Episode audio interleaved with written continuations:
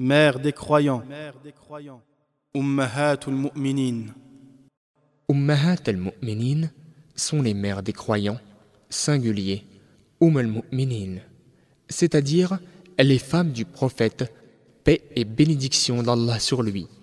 Chacune d'elles est considérée comme la mère des croyants et ainsi, elles doivent être respectées et tenues en haute estime. Il fut strictement interdit, après la mort du prophète, paix et bénédiction d'Allah sur lui, de se marier à l'une d'entre elles. Khadija, qu'Allah avec qui il se maria avant le début de la révélation, fut sa première épouse. Elle fut la première femme à croire en son message. Le prophète, paix et bénédiction d'Allah sur lui, l'épousa alors qu'il n'avait que 25 ans et elle 40 ans.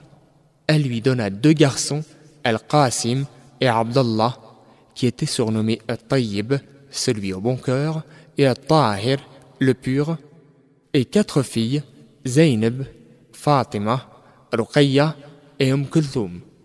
Les autres femmes avec qui le prophète se maria après la mort de Khadija furent Sauda bint Zum'a, Aisha bint Abi Bakr, Hafsa bint Umar, Zainab bint Jahsh, Zainab bint Khuzaymah, أم سلمة هند بنت أمية أم حبيبة رملة بنت أبي سفيان جويرية بنت الحارث صفيه بنت حيي ابن أخطب ميمونة بنت الحارث.